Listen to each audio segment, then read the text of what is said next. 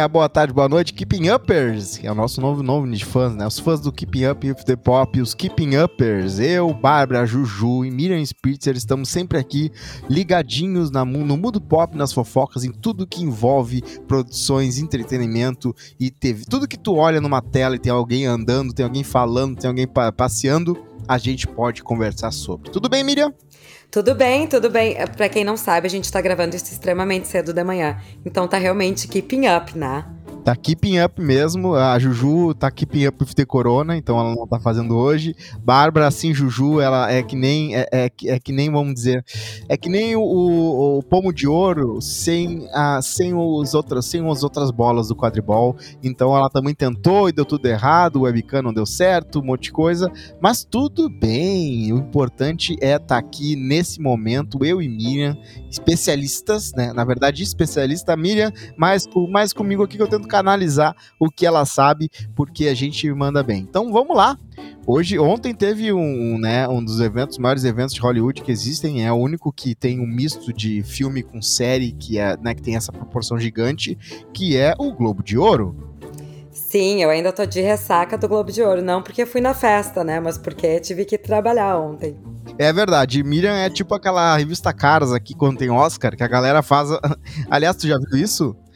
Tem aqui, muitas vezes já teve, né? Agora não, não vai ter, que a revista Caras ela faz uma sessão de gala para as pessoas assistirem o Oscar. Então a pessoa vai na sessão de Oscar da, da Caras de smoking, de vestido longo, para Mas... assistir o Oscar da TV. Mas tu sabe que a academia faz isso também em Nova York, né? Porque as premiações geralmente são em Los Angeles. Então muita gente da indústria não consegue ir para Los Angeles e eles fazem esses screenings da premiação em outros lugares. Então, tipo, o pessoal em Nova York vai, vai e tem que ir de gala mesmo, tem que ir de black tie, né? Ah, não, sim, mas assim, se tá no evento quente, se tá no quente mesmo, beleza. O problema é o seguinte, tá na revista Caras lá, tá tu e o Otaviano Costa sentado numa mesa, comendo um franguinho, e aí é isso aí. É ah, isso mas aí. eu já acho assim, ó. Nem sabe quem tu é. Agora... Tá rolando isso. Agora o pessoal que tava, que tava assistindo tinha gente de pijama e tinha gente super arrumado, né? Eu já acho, gente, tô assistindo de casa, tá todo mundo via Zoom, fiquem de pijama, não tem problema. Ah, me conta isso. Teve gente de pijama né, na hora de receber o prêmio. Teve gente de pijama falando? Teve, teve, teve. Teve. A Jodie Foster tava de pijama e ela recebeu o prêmio de melhor atriz. Olha, olha e isso. Nem, o prêmio foi tão surpreendente que nem ela achava que ia ganhar. E outro que também não estava arrumado era o Jason Sudeikis, uh, não sei, não sei o nome dele, não sei falar o nome dele, que era da série da Amazon Ted Lasso, que também uhum. ganhou de melhor ator de comédia. E apareceu com um moletom, assim, tanto é que a Amy Poehler e a, e a Tina Fey fizeram uma piada falando que quem quiser comprar o um moletom é só entrar no site da NBC. Então, assim, ele estava totalmente, assim, despreparado para concorrer à premiação. E a Jodie Foster acho que fez uma festa do pijama, porque tinha um monte de amigos em casa ali que quando ela ganhou fizeram barulho. Ah, galera da bolha. Hoje na, nos Estados Unidos a tendência é ter. E isso eu vi no Saturday Live, que a galera faz as bolhas, né? Tipo, ah, a gente Sim. não vai sair por aí aglomerando, mas tem esses seis, os, os seis confirmados que estamos aqui vamos fazer umas paradinhas, um churrasquinho e tal, né? Porque tem uma hora que tu tem que abrir mão de 100% de né, confinamento, porque senão a pessoa, a pessoa enlouquece, né? É, e aqui tem muita gente que não mora perto das famílias, né? Então, uh, que o pessoal geralmente sai das suas cidades, até dos estados, para fazer faculdade fora e nunca mais voltam. Então, assim, é, tem muita gente que não convive com a sua família. Imagina ficar sozinho desde março do ano passado até agora. Qual a tua bolha, Miriam? Quais são as pessoas incríveis de Nova York que você convive? Qual é a sua friends? Qual é o seu How I Met Your Mother aí que tu tem aí? Não, eu tenho... Eu, eu tenho um grupinho do How I Met Your Mother quase, mas assim, são amigos que eu sei que eu vou ver sempre. Eu hoje tô, tô instalada na Flórida, né? Eu vim fugir do frio. Então uhum. eu tenho duas amigas aqui que a gente se encontra sempre, porque estamos todas sem família, sem nada, então é a minha bolha. Ah, então tu é uma pessoa, tu é uma, tu é uma madame do calor, então tu não gosta dessa parada de, de, de, de, de ter que usar muito casaco, seis camadas não, de roupa. Eu amo frio, só que como tava tudo fechado em Nova York, escurecendo às quatro da tarde, eu achei que era mais, mais seguro vir pra cá do que ficar trancado em casa. Aliás, temos um escândalo em Nova York, né? O do governador Como acabou levando uma temos um escândalo. É um escândalo, na verdade. Tem dois escândalos, né, com o governador Como. Um é da questão de. Um, é, sexual harassment, né, assédio sexual, que tem, parece que está surgindo vários casos, casos aí. E o Como, ele é uma figura, eu acho que ele já é uma figura do pop. Eu não sei se tu vai concordar comigo. Verdade. Ele e o irmão dele fizeram um grande, né, para quem não sabe aqui no Brasil, é, o irmão dele ele apresenta um jornal, né, apresenta ele jornal, apresenta, pelo menos é um repórter, é um apresentador, e aí os dois lá no começo fizeram, ficaram muito populares, né, porque eram, né, estavam ali sendo os sãos ao contrário do Trump. Então, como como tava tendo uma, uma forte epidemia em Nova York, eles acabaram no centro do, das atenções do país, porque um era irmão do outro, aí um ficava falando: "Ó, oh, minha mãe mandou tu, tu, tu atender ela no telefone. E aí ficava o Como dando é. entrevista como governador e o outro como repórter. E, e o Como também fazia todo dia de manhã uma coletiva de imprensa que ele mostrava assim uns PDF, sabe? Uh, uns não, PowerPoint. E era uma uhum. coisa ridícula, porque os PowerPoints tinham umas frases assim patéticas e todo mundo chorava de rir com aquilo. Então, assim, era aquelas frases meio frase de efeito. Tipo, não seja estúpido, fica em casa, sabe? Sim, sim. Então, ele virou uma figura no país muito querido. E aí tem um problema muito sério, porque ele escreveu um livro no início da pandemia, uhum. que era como, tipo assim, mais ou menos como administrar a pandemia com a intenção de que esse livro fosse um best-seller, né?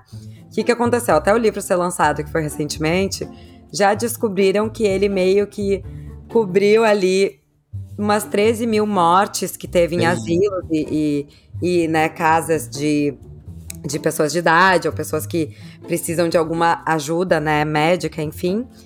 E ele, é, ele meio que escondeu essas 13 mil mortes porque ele não quis usar o apoio federal, então o apoio que veio do Trump, e acabou lotando essas casas, esses asilos e assim vai. Enfim, né? longa história curta. Então agora ele tá enfrentando esses dois grandes escândalos, não são escândalos pequenos, né? Um é a questão da própria pandemia, que foi assim, partiu o coração de todo nova-iorquino, porque a gente tava amando ele. E a outra foi a questão do assédio sexual, que já se tinha uma suspeita ali, a postura dele nunca foi muito legal. Mas enfim, né? É o. Hum ele ia ser como o Giuliani foi. O, o Giuliani foi o. Exato, o é um, é um eu ia falar isso. É um cara de crise é. que apareceu, todo mundo amou o cara, e aí depois veio um monte de coisa, então, né? Então, o Giuliani ele era tido como prefeito da América, né? Uhum. E aí eu acho, é, é, o que eu sempre falo, esses caras têm que se aposentar logo de, depois que eles conseguem fazer uma coisa dessas. Porque pra imagem deles depois nunca recupera. Olha o Giuliani hoje. A gente amava o Giuliani.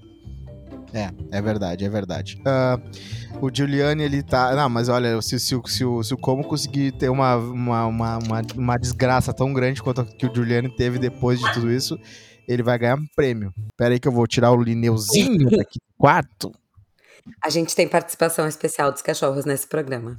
Ok, partindo para os melhores filmes, né? A gente aqui já falou. Ah, mas eu só queria fazer uma note uhum. que tu ia adorar, porque por falar em Giuliani, né, e falar do teu, do teu, do teu filme favorito do ano, eu acho, é, o Borat ganhou como melhor filme de comédia. Exatamente. E o, no agradecimento, Sacha Baron Cohen começou o discurso falando que trabalhou com uma pessoa, que era uma pessoa nova na comédia. Todo mundo achando que ia ser para Maria ba uh, Baklova, que, que foi a atriz que fez a filha dele, que realmente foi o primeiro filme. E ele falou, pô, que foi um grande sucesso, que depois fez um hit atrás do outro, e ele falava do Giuliani. Claro, assim. claro. É. Isso aí eu dava pra ver dobrando a esquina por causa do Sasha, né? Sabendo já quem, quem, como é que é o Sasha. Aliás, ele em, ele em premiações sempre mandou muito bem, né?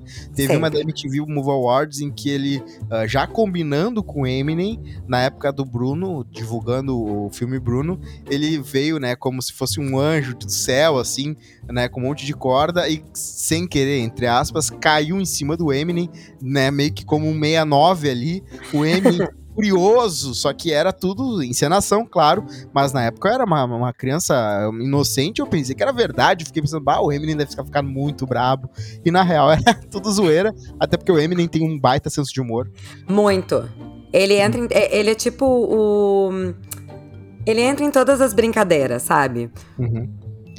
É, pois é. Então Borat ganhou, né? Olha só, né? Que loucura, porque muita gente tava falando que é um filme muito bom, mas que não chegou aos pés do primeiro. Uh, mas, assim, concorrendo com outros talvez um pouco fracos, né? Palm Springs eu gostei bastante né? Que ele pega aquele conceito de um dia que fica repetindo infinitamente, só que ele faz de um jeito com que uh, já, já prevendo que a plateia, o público que veja, já saiba disso, então já começa assim pela metade, já começa no, no cara já vivendo essa vida e é bem divertido. É uma comédia romântica num, um, com um time loop, achei bacana.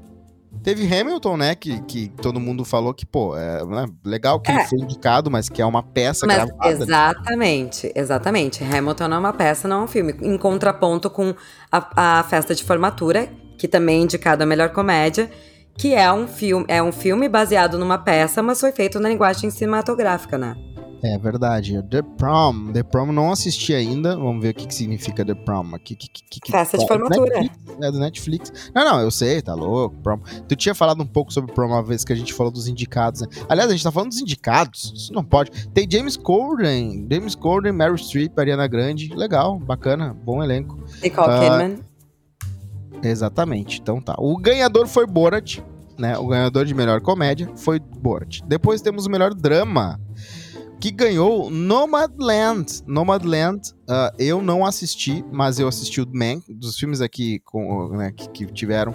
Eu vi o The Trial of the Chicago Seven e Man, que foi tua indicação. E como é um filme que conta os bastidores do melhor filme do mundo, por alguns, né, de acordo com algumas pessoas, eu tive que ver. Man, que é, é espetacular. Imagino eu que talvez ele ganhe o Oscar, né? Porque é bem tipo artista, assim, bem algo que é, homenageia. Ele ele é um daqueles filmes tipo La La Land, tipo Era Uma Vez em Hollywood, que Hollywood ama votar em Hollywood. Exatamente, né? verdade. Então o Mank, e o Mank tá aí tocando numa, no, no, no Kane, que é, enfim, é, é, aquele, é aquele filme que todo mundo que estudou cinema ama. Exatamente, que né? E aí mostra que no, no filme mostra que o cara que escreveu é um gênio, já tava, já era um cara alcoólatra, já velho, né, que mal saía da cama e que era um gênio, e ele e aí conta com flashbacks a história de, do cara que ele conheceu, que ele se inspirou para fazer uh, o Cidadão Kane, que era um louco, que era extremamente poderoso, tinha um império enorme e aí tinha aquelas festas uh, da, das grandes, uh, dos grandes nomes do, do, do, do de, da mídia que eles faziam. Era bem legal, gostei bastante do filme. Então, e é bom para saber um pouco, né? Tu vê o filme com outros olhos depois que tu vê esse o, o The Man. Aliás, filmado, assistiu, vê filmado, que... filmado todo em preto e branco, né? Esse é um outro detalhe. Verdade. A direção de arte foi realmente incrível. Mas o Nomadland, ele é um filme que ele já saiu do circuito de festivais premiado. Então, ele ganhou Veneza, ele ganhou outros festivais, ele foi super comentado no circuito de festivais. Para quem não sabe, assim, todo filme passa primeiro por um circuito de festivais, aí vai para o cinema popular normal e aí ele vai entrar nas premiações, né? Como esse ano não teve cinema popular normal, esse filme tá entrando nas premiações mais ou menos junto na época que ele tá sendo assistido pelo público. Então não se preocupe, se você não viu, é normal, a maioria das pessoas não viu ainda quem pôde ver muitas vezes são os votantes desse, dessas premiações, né? Então é, é um filme que, assim, muita gente tá comentando, nossa, nunca nem ouvi falar. Porque não, é, não foi lá. Bom, é normal. Né? Mas esse filme, na verdade, quem acompanha já a indústria já tá ouvindo falar esse nome há algum tempo. E também a Chloe Zhao, que é a diretora e, que, e roteirista, né? Eu acho que ela é roteirista também do filme. Ela ganhou, ela foi a segunda mulher a ganhar o Globo de Ouro por melhor diretora da história. É, e tem coadjuvantes que não são atores, né? Pelo Sim. Eu também entendi isso, mas eu não conheço muito sobre o filme. Eu só sei da, do histórico dele de premiações, né? De, de, de festivais. Casa, então. Vamos assistir Nomadland, porque se ganhou o Globo de Ouro, deve ter alguma, a, algum charme. Até o Oscar nós temos que ver esse filme. Porque vai ser um que volta. É, talvez volte, talvez volte. Uh, então são dois dos ganhadores do, do, do, dos prêmios principais, né? Também temos ali na melhor performance de ator, temos Sacha Baron Cohen de novo, né? Com Borat. Então, realmente ele, o cara, né? O, figurinha já repetida nessa parada. Ele, ele é bom, ele é um baita ator, ele, ele é bom nisso, ele, ele consegue fazer pessoas falarem o que nunca imaginariam que poderia ter falado. De novo, eu indico aqui is America, que eu acho que, como tinha bem menos pressão e muito mais liberdade criativa, ele mandou muito bem. Foi um, uma, uma sériezinha curtinha de 10 episódios em que ele fez novos personagens. Uh, e talvez esses personagens ganhem filmes, vai saber, né? Porque ele teve personagens bem divertidos. Teve um cara que era um ex-prisioneiro esse, eh, cada um era meio que para algum tipo de. Por exemplo, o ex-prisioneiro era um cara que era pra galera da esquerda, pra zoar a galera da esquerda. Então esse prisioneiro foi, por exemplo, em galeria de arte, uh, pra, né, pra conversar com aquelas pessoas super artistona, e aí ele falava as coisas mais absurdas do mundo, e a pessoa falava assim, ai, que legal! Tipo assim, ah, eu fiz um quadro, né, como lá, eh, quando eu era esfaqueado, eu guardava o sangue que eu era, que jorrava do, meus, do, meu, do, meu, do meu corpo, e eu guardava esse sangue. Ou, ah, eu comecei a guardar o cocô das pessoas e molhava e fazia esse desenho, esse aqui, ó, olha só que legal, esse, esse quadro eu fiz fiz com, com cocô. Ou, ah, é, teve umas coisas inacreditáveis. Ele, ele também teve uma, um quadro que ele foi chefe de cozinha, e aí ele. Tinha até carne humana, assim, um negócio bizarro, e as pessoas comendo, as pessoas comendo. E tem uma cena clássica em que ele consegue convencer a mulher da galeria de arte a doar um pelo pubiano dela para ele poder fazer um quadro com pelos pubianos que ele tava fazendo. Também tem outro personagem que é um veterano de guerra, esse também uh, era pra, pra galera da esquerda, então era veterano de guerra, su super conspiracionista, tudo era conspiração. Ele entrevistou inclusive o, o nosso querido meme vivo, o nosso querido Bernie Sanders. Uh, e o Bernie viu na hora que era uma zoeira, mas teve isso. Também teve, ele era um tuber num, ele também tinha um que era pra, pra galera da direita, que era um cara super. Mas tu sabe, Cosma, eu acho que ele. Eu prefiro o trabalho dele quando ele atua e não faz esses mockumentaries, né? Esses documentários falsos aí dele. Sério? Porque eu acho que ele é um dos melhores atores da atualidade. Oh. A série que ele faz, a Spy, Spy, né? O, o espião, eu acho que é, que é a tradução uhum. uh, em português da Netflix. É uma das melhores séries que eu já vi. E assim, ó, ele é irreconhecível. As pessoas. Eu já falei com muita gente, ninguém sabe. The Spy é o nome da série. Ninguém sabe nem que é ele que tá na série né? Então, assim, é muito engraçado que tu vai explicar quem é o ator. É o ator do LG Show e do Borat. E ele tá, ele é tá impecável, tá sensacional. Ele tem que interpretar um cara que vai e, e, é um espião, então ele tem que interpretar um cara que tá interpretando outro. E é assim, é, é aquelas coisas de metalinguagem que ele tá incrível. Então, quem gosta muito do trabalho dele, recomendo o The Spy. E outra, outra, outra indicação que ele recebeu esse ano que eu acho que até foi onde ele merecia ganhar o prêmio, era de melhor ator coadjuvante por causa do, do set de Chicago. Exatamente, então é, eu acho que ele precisa de bons roteiros, porque quando ele faz comédia roteirizada, ele manda mal às vezes. Aquele filme que ele faz um, um cara meio que do inglês, que é viciado em futebol, pobrezão lá, bem fraquinho. É, mas é que aí vai, vai, vai também ao é, de, volta, volta ao que o Hitchcock falava, né? E ontem o Aaron Sorkin até comentou isso. O filme começa e termina no roteiro. Então, assim, se o roteiro não é bom, não tem o que fazer. Então, eu acho que colocando uma pessoa do calibre do Sacha Baron Cohen num roteiro sensacional, ele faz o que ele quiser. Esse do O Espião não é um filme de comédia. Ele não fez comédia. Esse filme foi um filme de drama, uma minissérie de drama. Então, assim, é nível Gambito da Rainha e assim vai. Então, não é ele fazendo a, a, coisa boba que ele sempre faz. Não que ele não faça comédia inteligente, né? Ele também faz isso. Mas é. a gente vê a qualidade do ator. Ele é um ator britânico, treinado lá com as melhores escolas shakespearianas e assim vai. E ele tem aí um, um super potencial para explorar, que acaba sendo esquecido por causa da, da brincadeira que ele sempre faz. Que também não é fácil fazer um Borat, né? Com é. gente que não sabe que ele tá atuando. Já em ator de melhor drama, tivemos, né, de filme drama, tivemos Daniel Kaluuya. De, Daniel de coadjuvante. Exatamente. Uh, ah, supporting role, é verdade, é, mas eu o... jurava que ele era o protagonista daquele filme. Não, e a sorte dele foi que ele não concorreu à categoria de protagonista, porque esse ano o protagonista que vai ganhar em todas as premiações vai ser, vai ser o Chadwick Boseman, que é conhecido claro, pela, claro. pela Pantera Negra. E ele faleceu esse ano, né, 2020, então Aliás, um dos momentos mais emocionantes do ano, da, da premiação, foi a esposa dele recebendo a premiação por ele e, tipo, não tinha um olho seco assistindo, sabe? É. Daniel Kaluuya tá no Pantera Negra também. Ele é um dos caras que acaba se virando contra o Pantera Negra, né? Um dos caras da, da de Wakanda que cuidava, que era brother dele, que decidiu entrar e ficar do lado do Michael B. Jordan, né? Aliás, eu, eu, eu entendo ele. Se o Michael B. Jordan quiser, eu entro pro time dele, não importa o que seja. Mas o Daniel Kaluuya, ele nesse filme, ele interpreta o Black Messiah. Ele é o cara, ele é um cara extremamente carismático, um líder dos, do, do uma, dos Panteras Negras que consegue uh, mover mundos e fundos para ganhar mais poder do que eles, né, do que eles tinham na época.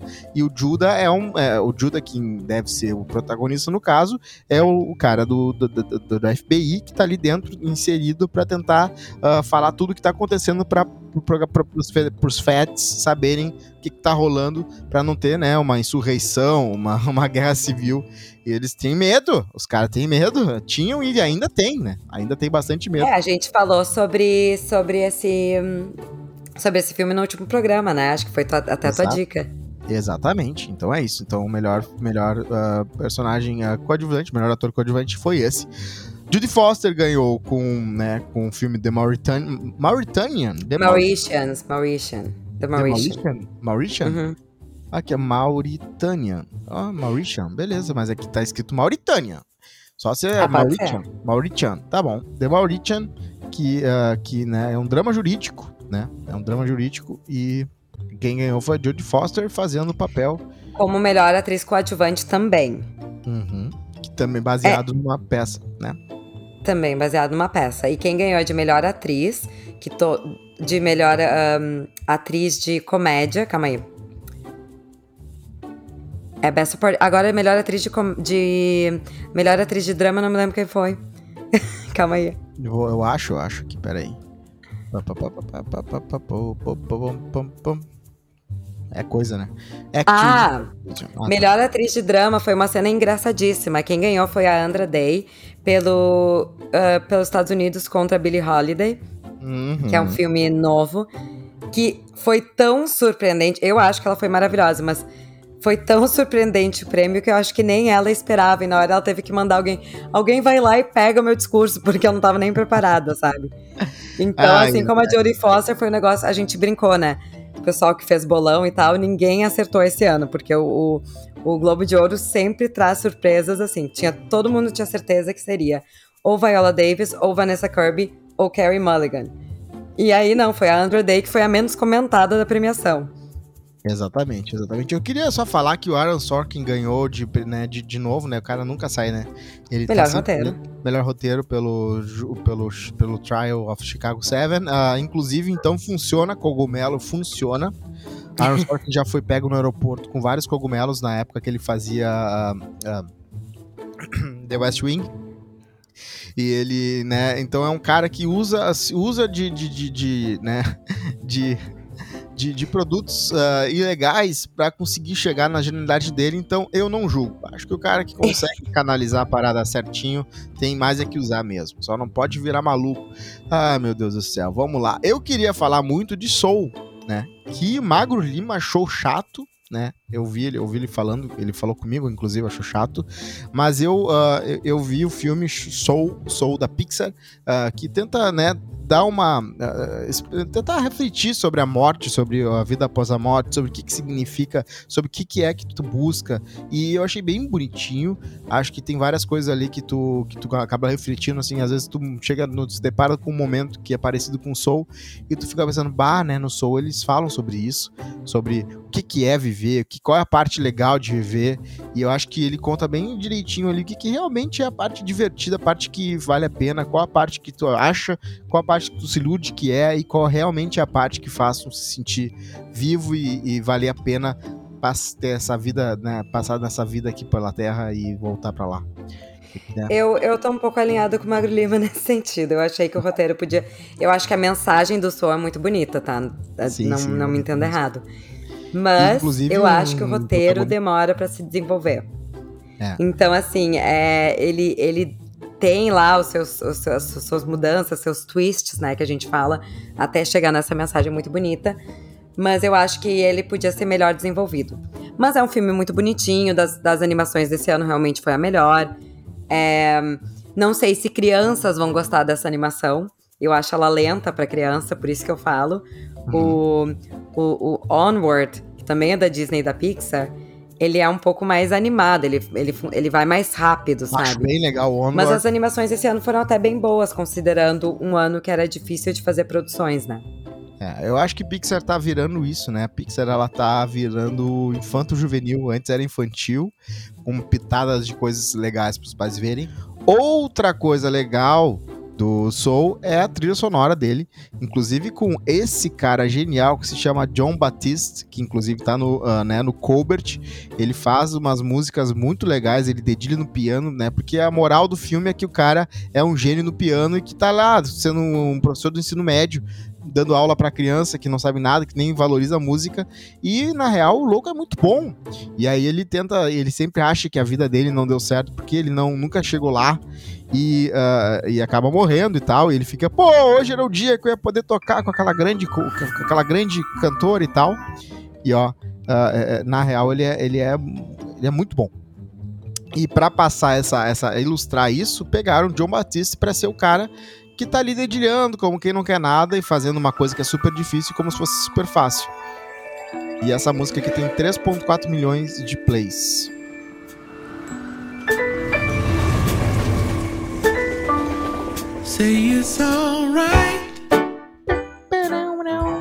E ele, ele além de tocar muito bem e ser um excelente compositor, ele canta muito bem, né? Ele canta, ele canta. Ele tem um falsetezinho muito legal, um falsete rouco, né? Eu acho lindo. É verdade. Pra quem não conhece John Batiste, vai lá no YouTube, tem vários vídeos dele. Tem esse aqui que é o I Need You tem 6.2 milhões de plays, porque ele é um cara, ele é um cara, uh, ele é um cara que não, não, não estourou no pop daquele jeito como alguns outros estouram, mas ele manda muito bem, ele é um cara de qualidade. Se um dia eu for para Nova York, aí uh, eu vou pedir para tu me levar no show dele, que ele manda muito não, bem. ele ele também é um cara que ele já, ele é bem novinho, bem novinho também não, mas ele tem 34 anos. Uhum. Então ele ainda tá no início de carreira, né? Ele se formou, ele tá. Ele é um, ele é um músico de jazz, ele não vai ser aquela pessoa que vai estourar no pop. Ele talvez Exatamente. vai estar ali o, o, nicho dele como o Josh Groban, mas ele não vai ser uma pessoa que vai ser, tipo, super, hiper, mega conhecida no mundo pop, mas no jazz ele vai ser sempre muito bem respeitado. É, em Nova York ele vai continuar sendo um cara que vai encher Como o Paul Schaefer, né? Nós, a gente tá falando, fora da gravação, a gente tá falando do Paul Schaefer antes, né? Uhum. O Paul Schaefer, que era o pianista, músico, diretor musical do, do David Letterman, ele tinha uma carreira paralela, mas ele não era muito conhecido pela carreira para, paralela. Exatamente. Ele, ele fez grandes coisas, mas no final ele era uma estrela dentro do programa do, do Letterman. Tá certo. Para, vamos pra TV então, né? A televisão deu de drama o prêmio pra drama, não deu pra The Mandalorian. Não deu pra Ozark, não deu pra Hatchet, não deu pra Lovecraft Country, que muita gente gostou bastante, mas deu pra The Crown. The Crown, um favorito do Globo de Ouro. Tem que entender uma coisa, quem vota no Globo de Ouro são mais ou menos umas 90 pessoas que Sim. trabalham na, no Hollywood Foreign Press. Então são 90 correspondentes internacionais como eu, uhum. uh, que votam nisso. E não é um grupo gigante, nem um grupo que entende tanto assim de cinema e TV.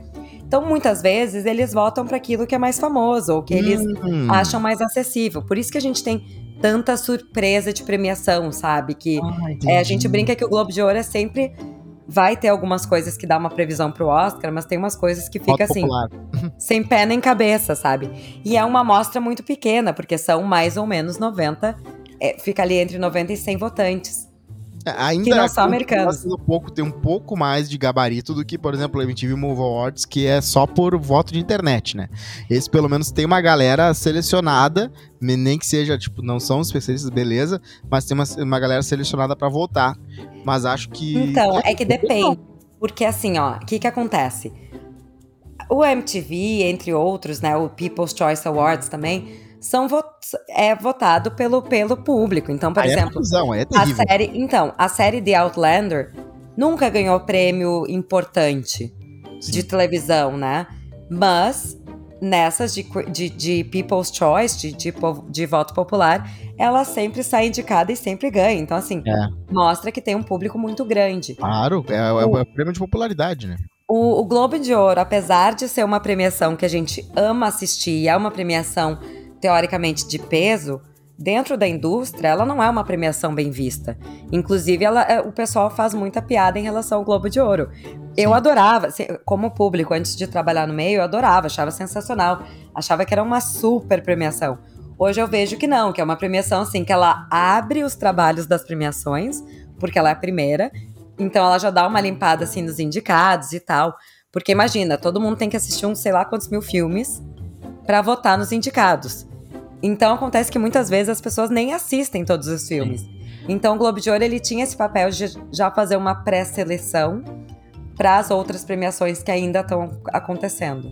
Uh, falando em The Crown, uma outra coisa que apareceu ontem para mim no radar é que a Oprah vai fazer uma entrevista com, né, com o príncipe, com a princesa, o príncipe Harry e a Meghan Markle. Ela vai falar, né? Inclusive, olha o cacife da Oprah, né? Ela é a é única pessoa que vai parar tudo, é, porque eles vão parar tudo. Aliás, o cenário que ela escolheu foi bem lindo, foi bem real mesmo, algo bem jardim, parece uns jardins reais, assim, aquelas paradas com, com árvores raras da. Deve da ser a casa dela. É a casa dela, né? A, a desgraçada tem dinheiro, né? A Oprah, ela, tem, ela é mas, é bilionária. Sabe mas, como é Cosma, vamos combinar uma coisa. Hum. Quem tu acha que é mais importante no mundo da mídia? A Oprah, a Oprah. ou o Prince Harry? A Oprah, sim, com certeza. Mas, é, mas. Ah, hoje tu diz? Tu, tu, tu, não, ah, não. olha, eu já, eu já tive o prazer e a honra de não só entrevistar a Oprah, como receber um abraço dela. Olha! Sempre que me perguntam, ah, quem é a pessoa mais famosa que tu entrevistou? Eu falo, gente, Oprah. É Oprah. Não, com certeza. Não, não, não tem, não tem competição. A Oprah hoje é mais relevante do que muito político. Né? Ela, ela faz um livro acontecer, um livro falhar incrivelmente, entre outras ela, coisas. Ela continua fazendo coisas regularmente ou ela meio que já fez o sucesso dela e tá tipo. Não, não, não. A Oprah, a Oprah tem um canal de TV dela. Tá, mas e ela, ela tem uma revista que ela tá sempre na capa. Não, isso, o império dela eu sei que existe. O Sim. nome, o canal Oprah tem, o, o, o O Magazine também eu sei. Só que eu digo assim, ela aparece, ela, a cara dela regularmente fazendo essas coisas, ou ela claro. meio que agora dá, não, dá não. Fazer? É ela, é, é ela. ela. Hum. É ela. Mas ela não tem mais aquela, né? Não tem um programa no formato que ela que tinha quando ela fez sucesso estrondoso, né? Aqueles que ela dava carro pro público, não, não, não sei. O, o, o, que não... hoje a Ellen faz, né? Que é o. Sim, era, era o programa da tarde, né? Da CBS, se eu não me engano. Que ela dava carro pro público. A Oprah, ela tinha isso. As pessoas sentavam no sofá dela para dar entrevista e choravam, sabe? Todo Sim. mundo lembra da entrevista do Tom Cruise pulando em cima do sofá quando Exato. ele tava apaixonado pela Katie Holmes, né? exatamente. Inclusive, ela já, além disso, ela já deu um carro para todo cada pessoa da plateia. Uh, já Ai, fez nomes como Dr. Oz, fez o nome como Dr. Phil. Phil, ah, inclusive isso é uma das grandes críticas que ela tem, né? Porque ela antes da Gwyneth Paltrow, hoje a Gwyneth Paltrow é a grande vilã da galera cética, né? Ela é, ah, tá, a mulher bota pedra na, né, em vibra, bota adesivo, custa 30 dólares o adesivo pra botar pra ganhar novas energias. Todo mundo odeia a Gwyneth Paltrow, ah, todo mundo. A galera mais cética, mais científica odeia a Gwyneth Paltrow porque ela tá fazendo essa parada de glamourizar coisas que não existem. Já a Oprah veio antes disso, ela inclusive fez nomes, né? O Dr. Oz hoje, que é um, um psicólogo famoso, inclusive muita gente é, acha o que. Dr. Phil, tá com o Dr. Oz. Isso. É, isso. Ah, Dr. Phil, desculpa. O Dr. Phil é o psicólogo que não é psicólogo que é, muitos dizem que é uma pessoa super difícil de trabalhar, que é um cara que é muito temperamental, é, que não deveria estar fazendo aquilo porque ele não é, ele não cumpre o que ele, que ele, né, que ele diz. É, o Dr. Phil é um que faz, que indica um monte de remédio que não, que não funciona. Então ela tem essa parte da crítica, mas mesmo assim ela continua sendo uma das pessoas mais populares, famosas e admiradas e uh, realmente. Mas eu acho que ela é muito americano isso, né? Ela, ela tem sim um alcance global em algumas coisas, mas a Oprah é muito, muito, muito, muito famosa nos Estados Unidos. Nos Estados Unidos, ela é o formato americano total. É. Mas que eu Já falo. O é Harry é mundo, né? A Mega Michael é, é hoje. É mundo. Mas, a, mas a relevância dele é muito pequena ainda, né? Claro, claro. Parado, ele é um cara que. Ele, ele, eu acho que nós vamos acompanhar aí nos próximos anos que ele vai ser como aquele, aquele rei que renunciou, que veio antes da antes do pai da Elizabeth. né? É. Quem assiste The Crown sabe, né? A gente tá falando de The Crown que ganhou, ganhou aí a premiação. Ele, eles abriram mão dos títulos uh, de monarquia. Então, ele já é o segundo filho da, do Charles e da Diana.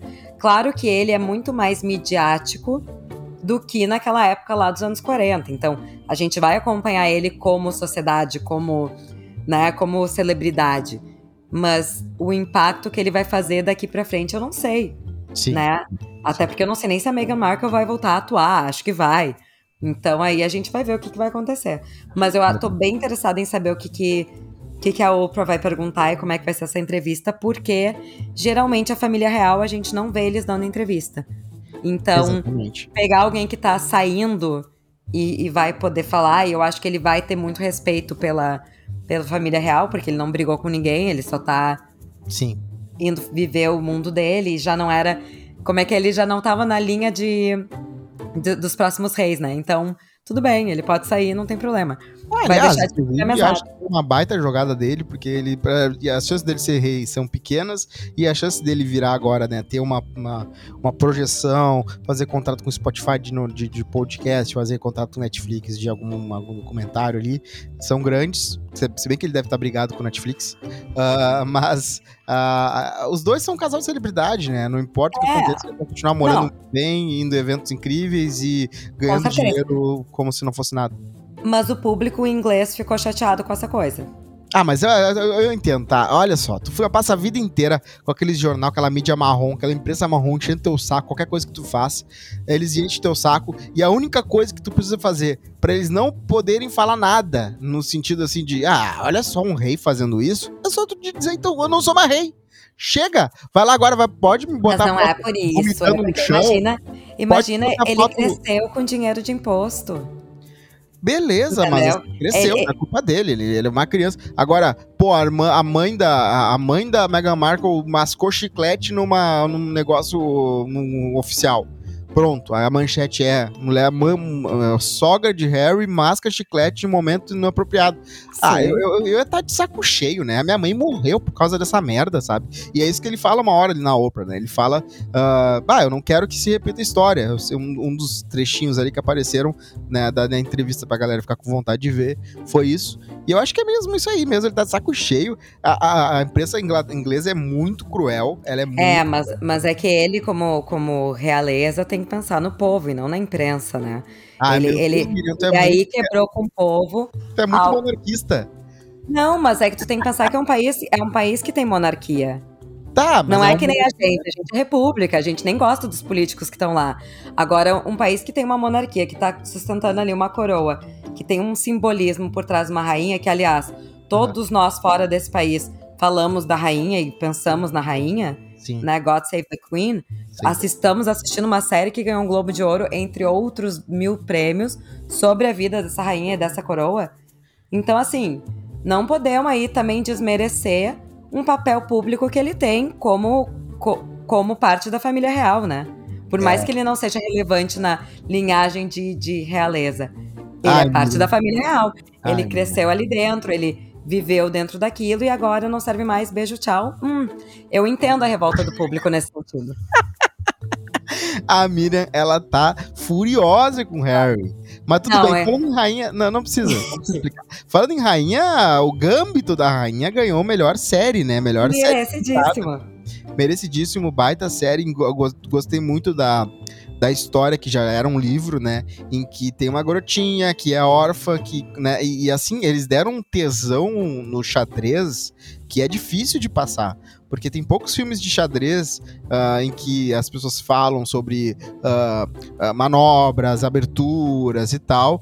Então é muito legal que eh, eh, esse, esse, essa série conseguiu trazer, a, a, a, conseguiu pegar uma parada que é chata pra cacete, tipo golfe, tá? Mas que se tu consegue, tu consegue apreciar a beleza do golfe, se tu tem um pouquinho de iniciação, ou se tu tem uma, um, uma história que envolve.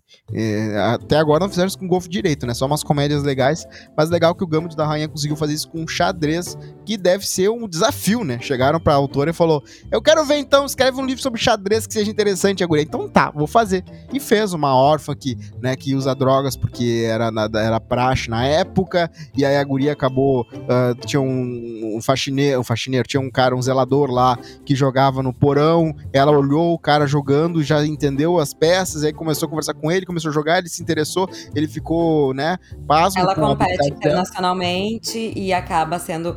É que, na verdade, não é sobre xadrez, né? Tu, ela, é, é sobre sexo, drogas e rock and roll. Exato. Tem o xadrez, tem a questão das drogas, tem a questão dela amadurecer e acabar entender, entendendo o mundo que ela tá vivendo. Claro. E também tem. É, é um roteiro que foi muito bem. É, voltamos à história, né? Começa e termina no roteiro. O roteiro Exato. foi muito bem desenvolvido. E esse roteiro foi escrito muito antes da própria atriz que não só estrelou, como ganhou o Globo de Ouro por, por essa série. Ganhou. Exato. Esse roteiro foi antes dela existir. Foi dois anos antes dela nascer, eles já tinham esse roteiro pronto. É verdade, é verdade. E, e ela, ela passou. É, acho que, que achada essa atriz. Ela, esses olhos dela fizeram muito. Uh, fizeram muito pela série, porque ela tem inclusive olhando. Ela é muito expressiva. Que, sabia que ela. ela foi criada na Argentina? Ah, é? Não sabia. Uhum. Que legal. Cresceu na Argentina. É, é, uma pessoa que parece argentina mesmo. E também tem uma parada muito legal do xadrez e interessante, que é a parte da Rússia versus Estados Unidos. Rússia versus o mundo, né? E eles conseguiram uh, transformar isso numa coisa muito interessante, que era mesmo, porque na Rússia é uma parada absurda, é um negócio tipo futebol no Brasil, e, e eles conseguiram trazer isso pra série de um jeito muito legal. E realmente, o xadrez é muito interessante se tu parar pra pensar e conseguir fazer uma história legal, tu consegue fazer uma história muito massa, sem forçar a barra. Porque realmente. É, mas eu acho que é uma das coisas. Até uma das coisas mais legais no, no, quesito do xadrez é. Eu não sei se tu tinha essa, essa relação com xadrez na infância, mas eu me lembro que sempre se falava que xadrez era um esporte. E para mim aquilo não fazia sentido. e assistindo o Gâmbito da Rainha eu entendi. Porque era muito de estratégia e tu vê a parceria entre os outros competidores, a admiração entre os outros co competidores, né? Então chega uma hora ali que ela ganha de um grande mestre de xadrez que ela estudou, ela vence o jogo dele, ele termina, fica admirado, ela fala: Olha, eu sou tua super fã, né? Tipo, eu entrevistando a Oprah, gente, mas eu tô honrada de estar te entrevistando. Então, assim, ela tem essa coisa de ela acabou jogando e ganhando contra os grandes mestres que ela estudou. Então, é uma é uma história muito bem desenvolvida. Quem não assistiu ainda, assista. E eu acho que essa série é nada ortodoxa aí, que estavam as grandes competidoras do ano. Ok, ok. Mudando de assunto, tem três outras coisas, coisinhas pequenas que eu quero falar aqui contigo. Por exemplo, uhum. uma delas. Os cachorros da Lady Gaga, em que confusão que confusão foram os cachorros, os três cachorrinhos fofos da Lady Gaga, né? Que eram sempre passear, o amigo dela passeava com ele, com eles, né? Inclusive é uma profissão famosa nos Estados Unidos, o passeador de cachorros. Tu consegue fazer uma boa grana se tu é um cara bom. O Ryan Fisher, que era o dog walker da, da Lady Gaga, levou tiros e teve os cachorros roubados dele. Né, um conseguiu fugir, os outros dois foram sumiram ela foi lá e deu um mil, uh, 500 mil dólares, né, da, aqui da vezes 5 dá 2,5 milhões de reais para quem encontrasse os cachorros. Felizmente foram encontrados num beco, amarrados num poste, tadinho dos cachorros. Tadinhos. Mas olha só, né? Que loucura. Eu não entendi até agora se eles fizeram isso. Quem roubou? Se eles queriam pegar. Sabiam que era da Lady Gaga ou se não, acho que sim, né? Porque o cara não dá um tiro num passeador de cachorro só porque o cachorro. Eu ia dizer, não, acho que sabiam. E eu acho que eles não esperavam que ia dar esse auê todo na mídia e queriam pedir resgate pra ela. É, é surreal, meu. Os caras estão roubando cachorro, cara. Cachorro. Não, estão quase matando alguém para roubar cachorro, né? Deram um tiro no, no, no passeador de cachorro dela. É, exatamente. Uh, outra coisa que eu queria falar, uh, Los Angeles, já foi muito em Los Angeles? Já, já fui algumas vezes, aham. Já, já, já, até, já até vivi lá uns dois meses. Ah, dois meses, que legal. Ah, dois então... ou três meses, agora não lembro. Uma época que eu era atriz desempregada. Ah, saiu no Saiu no, no Saturday Night Live ontem uma sketch muito divertida que tá muita gente elogiando, que é das mulheres falando assim: Ah, agora eu vou fazer uma coisa que eu quero, finalmente. Aí uma, o, o, tipo, boy dá um tchau, daí ela pega, a, abre o laptop e fala: Vou ver um Mother Show. E aí começa a ver um Mother Show. E aí, tipo, ela, ah, eu tô aqui uh, passando minha roupa enquanto tem alguém sendo uh, esquartejado e tal, não sei o que. E uma das coisas séries que passa ali é Cecil Hotel. Cecil Hotel é sobre uma história do Sim. vídeo de uma guria asiática que, né, age de um jeito muito bizarro no elevador e tal. E ah, a- aí a série investiga isso, mas investiga também a- o ambiente, todo o hotel. O hotel, no que, o que aconteceu no hotel e tal, e como é que era a história do hotel. E aí, uma hora mostram também Los Angeles. E aquela parte do hotel onde tá é uma parte tipo a Cracolândia de Los Angeles, assim, eu não lembro o nome que é, Rod Square, alguma coisa assim. Mas é um lugar que, assim, é, é um dos lugares que mais concentram gente ah, sem teto, é um dos lugares mais perigosos dos Estados Unidos. E eu queria saber se tu chegou a dar uma passeada por ali ou se não chegou perto. Olha, não cheguei a passear por ali especificamente, mas a Los Angeles é uma das cidades, Los Angeles e São Francisco, tá? Uhum. São Francisco é uma das cidades que mais, a Califórnia como um todo é o estado que mais tem ah, morador de rua. Sim, de E Los Angeles, Los Angeles tem esse problema há muitos anos, não é uma coisa agora por causa da pandemia, não. Isso é algo de muitos e muitos anos. Sim, é Então- muito caro viver aí, né? Então qualquer pessoa que não tenha um- uma boa fonte de renda. Mas não é nem isso, não é nem isso, porque tu tem outros estados, como Flórida, que é um estado barato de morar, que tem também morador de rua, Sim. mas não, é, não se vê a quantidade que tem na Califórnia. Não sei por que motivo eles vão muito pra Califórnia. É, acho que é porque tem, de repente, algum sistema de saúde, algum sistema de. ah, enfim, algum pagamento, alguma coisa que eles podem viver na rua e, e sobreviver bem. Mas eu não sei te explicar muito como é que funciona isso, né, na questão mais. Até porque falamos de entretenimento. É, exatamente. Então, Mas se quiser ver esse hotel, tá lá no Netflix. É bem fascinante, assim, a história da guria e também a história do hotel, que já brigou vários assassinos. E também a história do, dessa partezinha de Los Angeles ali, que é, envolve algumas É. quantas quadras. E é E- surreal. assim. E uma coisa que é legal falar de Los Angeles é que Los Angeles é uma cidade que ela é muito espalhada. Então cada bairro é como se fosse uma mini cidade sozinha. Santa Mônica, Venice, Malibu, né? A gente fala das celebridades morando em Malibu, Beverly Hills. Por que que, ah, por que, que Los Angeles virou esse centro de celebridades? Porque tu consegue morar lá e nunca ser visto, né? Então, você tá falando dos paparazzis e tal. Tu vai ser visto em Los Angeles se tu liga pro, pro, pro teu agente e fala, ó, avisa os paparazzi que eu vou em tal lugar. Mas se não, tu passa lá anonimamente, que nem Nova York. Ninguém sabe que tu existe. Exatamente. E, mas realmente tem um grande problema de, de moradores de rua, né? Uma grande quantidade em qualquer desses bairros, tá? Vocês vão pra, pra Santa Mônica, vai ter lá todos os lugares. Aí. Então é isso aí. Los Angeles aí, pra você que quer visitar, vá nessa parte. É bem, é bem baratinho. Ai, meu Deus do céu. Mas dá pra viajar de formas baratas. Eu, quando era estudante, eu viajava e ficava em albergue. Conseguia passagem de promoção, a gente dá, né? Claro, tem que juntar, tem que planejar.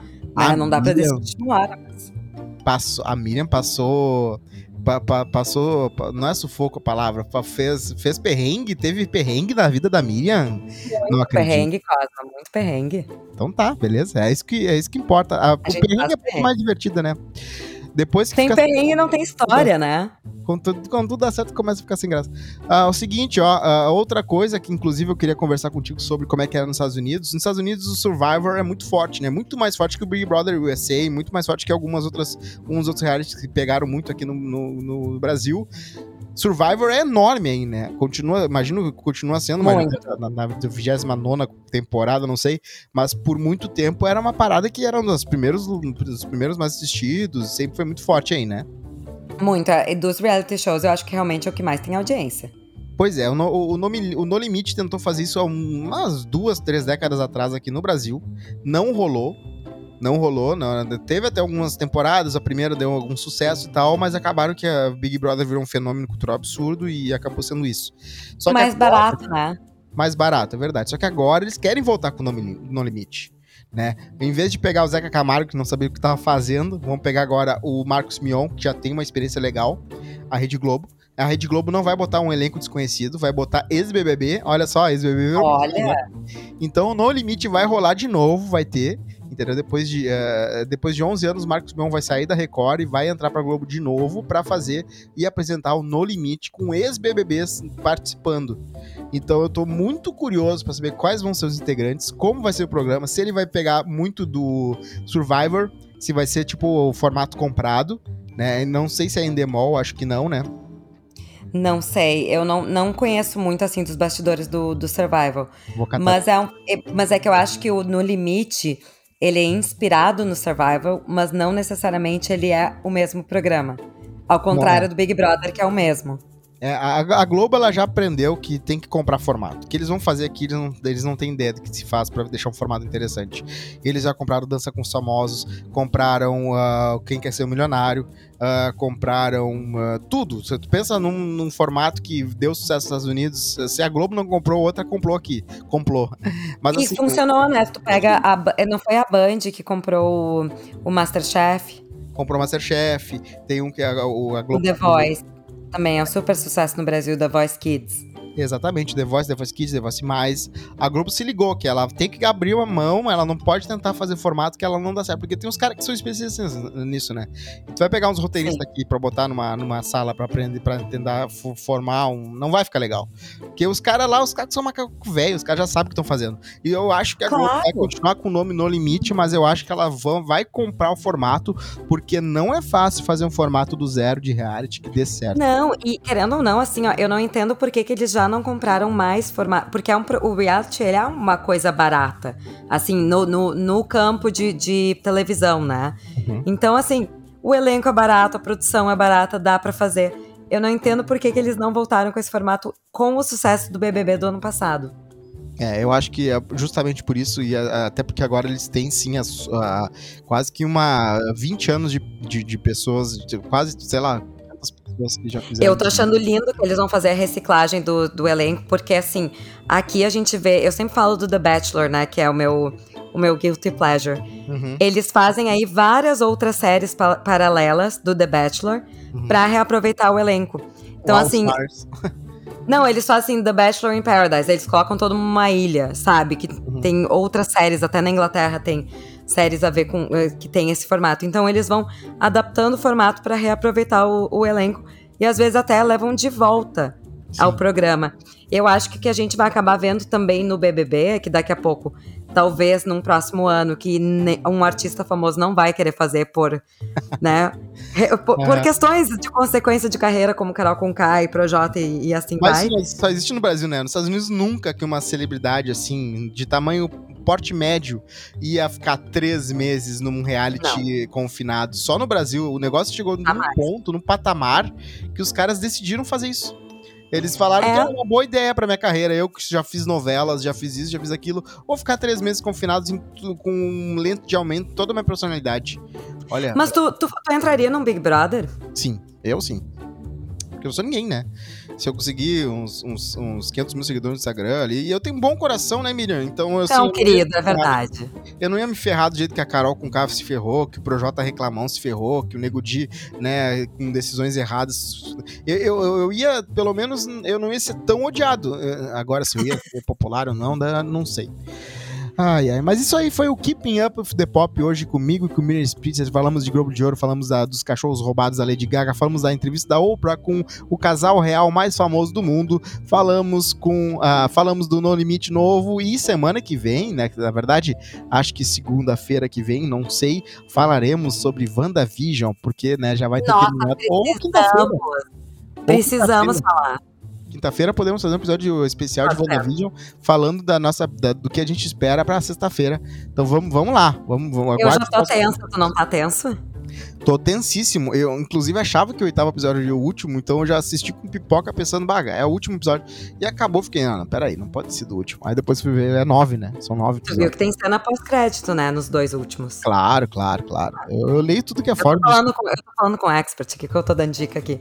Inclusive, Mira, se tu não sabe, lá no Reddit tem o Reddit, tem o subreddit chamado WandaVision e também tem o subreddit chamado Marvel Studios. E eles sempre fazem uma discussão bem legal, bem né, uh, interessante sobre o que, que aconteceu no episódio e tal. Eu sempre uh, vou lá e dou bastante lida, uh, fora os vídeos do YouTube e tal, mas ali eu acho bem legal. Tem um fórumzinho bem bacana sobre o que, que as pessoas acharam, os momentos mais legais e tal. WandaVision tá a fuder, tá muito legal. Então foi isso. Uma horinha de Keeping Up with the Pop pra vocês.